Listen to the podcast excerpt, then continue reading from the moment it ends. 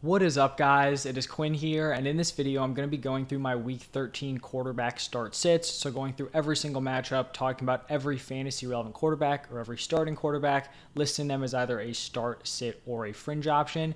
As always, if you have any questions, you can drop them down below. I'll get back to every single person. But let's just jump right into the Thursday night matchup. We have the Bills taking on the Patriots. On the Bills side, obviously you're going to be firing up Josh Allen as one of the top fantasy football quarterbacks. Now for the Patriots, we do have Mac Jones coming off of a really strong performance on Thanksgiving. He's still not someone I'm going to be starting, you know, against a tough Bills defense. Mac Jones just hasn't been a super consistent option for fantasy, so he will be a sit. Then moving over to Sunday, we have the Steelers taking on the Falcons. Kenny Pickett, really just not fantasy relevant in one quarterback leagues at this point. On the other side, I could see the argument for Marcus Mariota being a fringe option.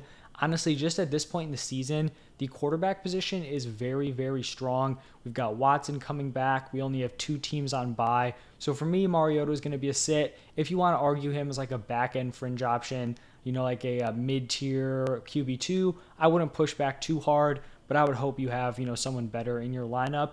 Then we have the Broncos taking on the Ravens. A pretty clear start and a pretty clear sit here. Obviously, we're going to be sitting Russell Wilson.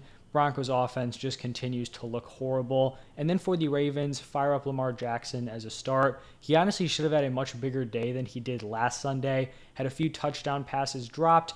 Obviously, it's going to happen when you don't have great weapons around you, aside from Mark Andrews, but we're obviously still going to be starting Lamar Jackson moving forward. In a divisional matchup between the Packers and the Bears, for the uh, Packers here, we have Aaron Rodgers, and I have him as a fringe option. I think in terms of matchups, this is really solid against the Bears. Over the last five weeks, these are the uh, point totals that the Bears have allowed 49, 35, 31, 27, and 31. So even though the Packers offense hasn't exactly been firing on all cylinders throughout the entire season, I think this is a good spot for them. The problem here with Rodgers is the health concerns. He's dealing with, I believe he said, a fractured thumb, and he also has the rib injury that forced him out of the uh, Sunday night game against the Eagles. So the injuries are there. You do have Christian Watson emerging. I think he's a mid to high end QB2 this week. So, not someone who I feel like needs to be in your starting lineup, but if you have him in there, I think he's totally suitable. Now, on the other side with the Bears,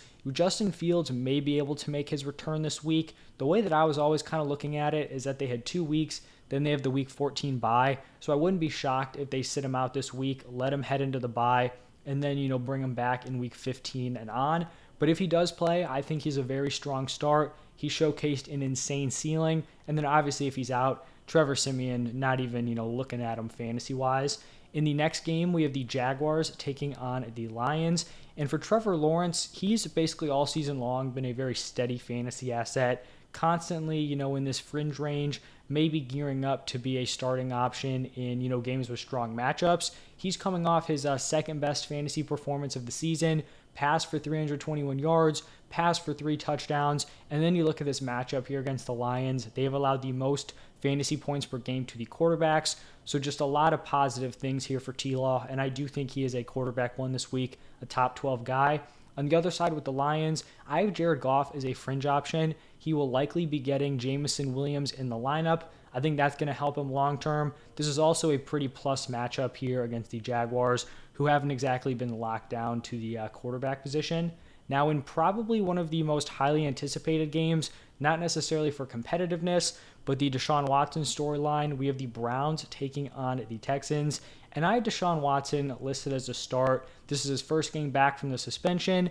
And I think there are probably some people out there who aren't going to want to start him right away. And I don't necessarily blame you. Like, we don't know exactly what we're going to be uh, getting out of Deshaun Watson. He hasn't played in like a year and a half, so he could be rusty. I do think this is a, a pretty decent matchup to kind of ease your way back in going up against the Texans. But just looking at Deshaun Watson as a football player and a fantasy football asset, in his uh, four seasons, he has been just a very strong and steady fantasy uh, quarterback option. So his points per game in his first four seasons 24.1, 20.7, 21.3, and 23.1. So four straight years above that 20 number. I have him as a start. Probably more of a back end QB1 in his first game back, but he definitely could work his way up to being a mid to high end QB1 if he is the same guy that we saw with the Texans. And then on the other side with the Texans, whether it's Davis Mills or Kyle Allen, just absolutely avoiding this quarterback room for fantasy. Then we have the Jets taking on the Vikings. And I have Mike White here as a sit. I feel like some people may not love that. This is a decent matchup here against the Vikings, and he's obviously coming off of that huge game against the Bears. For me, I don't want to overreact for one big game. I definitely think, you know, things are looking up for these Jets weapons. I love it for Garrett Wilson, like it for Tyler Conklin. I just don't want to, you know, go all in on the Mike White bandwagon. If you want to say he's a fringe option, like I'm not going to push back too hard. I'm not going to make that call right now. If he gives you a solid game against the Vikings, then we'll definitely, you know, consider him as a fringe option moving forward. And then on the other side with the Vikings, Kirk Cousins, this is basically where he's lived all season long in the fringe. Tough defensive matchup against the Jets, but I still think, you know, he's a uh, probably high end to mid tier QB2. In the Commanders Giants matchup, I have Taylor Heinicke here as a sit. He's winning games for the Commanders, but in terms of fantasy points at the quarterback position, not exactly, you know, lighten up the uh, score sheet. For the Giants, I have Daniel Jones as a fringe option. He just continues to produce with things just falling apart around him. Injuries to the offensive line, injuries to a uh, wide receiver corps that was already pretty bad heading into the season. Maybe he'll get a boost with uh, OBJ over the next few weeks, but right now I do think he's probably like a high end uh, QB2 moving forward. Honestly, just pretty impressive with what he's been able to do so far with the lack of just, you know, talent around him on the offensive side. In the Titans Eagles matchup, a pretty clear start and a pretty clear sit. Obviously, we're going to be sitting Ryan Tannehill. Hopefully, he continues to uh, get Treylon Burks the ball. But, you know, for fantasy wise, not interested in starting Tannehill. And then for the Eagles, obviously, we're going to be firing up Jalen Hurts as a very strong play. In the Seahawks Rams divisional matchup, I have Geno Smith as a start. I think he's established himself as a very kind of safe, consistent back end QB1, somewhere in that like QB10 to QB12 range. And then for the Rams, whether they stick with Bryce Perkins or Matthew Stafford comes back from the concussion, we're going to be sitting these guys regardless. This team is really in shambles. They are just falling apart there uh, in Los Angeles, coming off that uh, Super Bowl win. Just, you know, a crazy fall off. Now, in probably one of the uh, top two games of the week, the Dolphins taking on the 49ers. I think both of these quarterbacks are strong starts. Tua has been super impressive for fantasy. This is a tough matchup against the 49ers, but with Tyreek Hill, with Jaylen Waddle, I think he's set up pretty well to have a decent game, even in a rough matchup. For the 49ers with Jimmy Garoppolo, he's coming off of a down game in week 12, but this is a really strong matchup here against the Dolphins, who have allowed the third most points per game to fantasy quarterbacks. I think he's a strong back end QB1 play. Always got to just point out the fact that he has the most talented weapons in the NFL. Deebo, Brandon Aiyuk, Kittle, Christian McCaffrey. Jimmy's going to be fine, and I think he's a strong play um, in a great matchup here against the Dolphins defense. And then I said that last matchup was probably one of the top two, uh, you know, most highly anticipated games. The Chiefs Bengals has got to be right up there also. And I mean, don't need to spend a ton of time here. Both these quarterbacks locked in starts. Patrick Mahomes, one of the best fantasy quarterbacks of the uh, season. And then for the Bengals, Joe Burrow likely getting Ja'Marr Chase back was still solid with Chase out. Obviously, we're firing up both those dudes as starts. In the Chargers Raiders matchup, Justin Herbert, definitely going to be a start moving forward, has looked really solid since getting his weapons back. And then for the Raiders, I have Derek Carr here as a fringe option.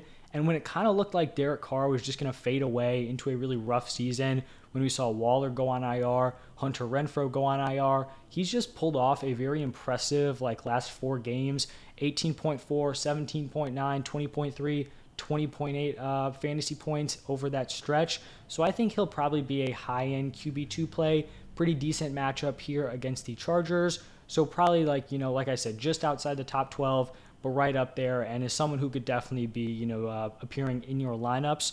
On Sunday Night Football, we have the Colts taking on the Cowboys. A clear sit and a clear start. Sitting Matty Ice, starting Dak Prescott. And then the uh, final game of the week, Monday Night Football, Saints Buccaneers.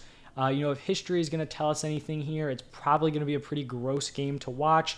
Saints, you know, pretty much uh, have the uh, cheat code, I guess, on stopping this Bucks offense. Saints have looked pretty brutal on offense recently, so sitting Andy Dalton. Hope they go with Jameis. Would still be sitting them, but I would like to see it for fantasy. And then for the Buccaneers, Tom Brady at this point is probably like a low end fringe option.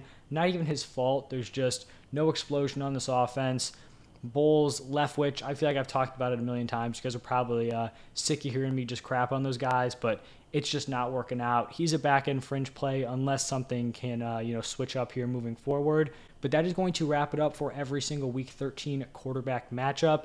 If you guys haven't seen the uh, running backs and wide receivers, those were posted yesterday. Tight ends will be posted today also, so go check those out. Any questions, drop them down below. Hit that like button, subscribe to the channel. You guys know the drill. Thank you for stopping by, and I will see you in the next one.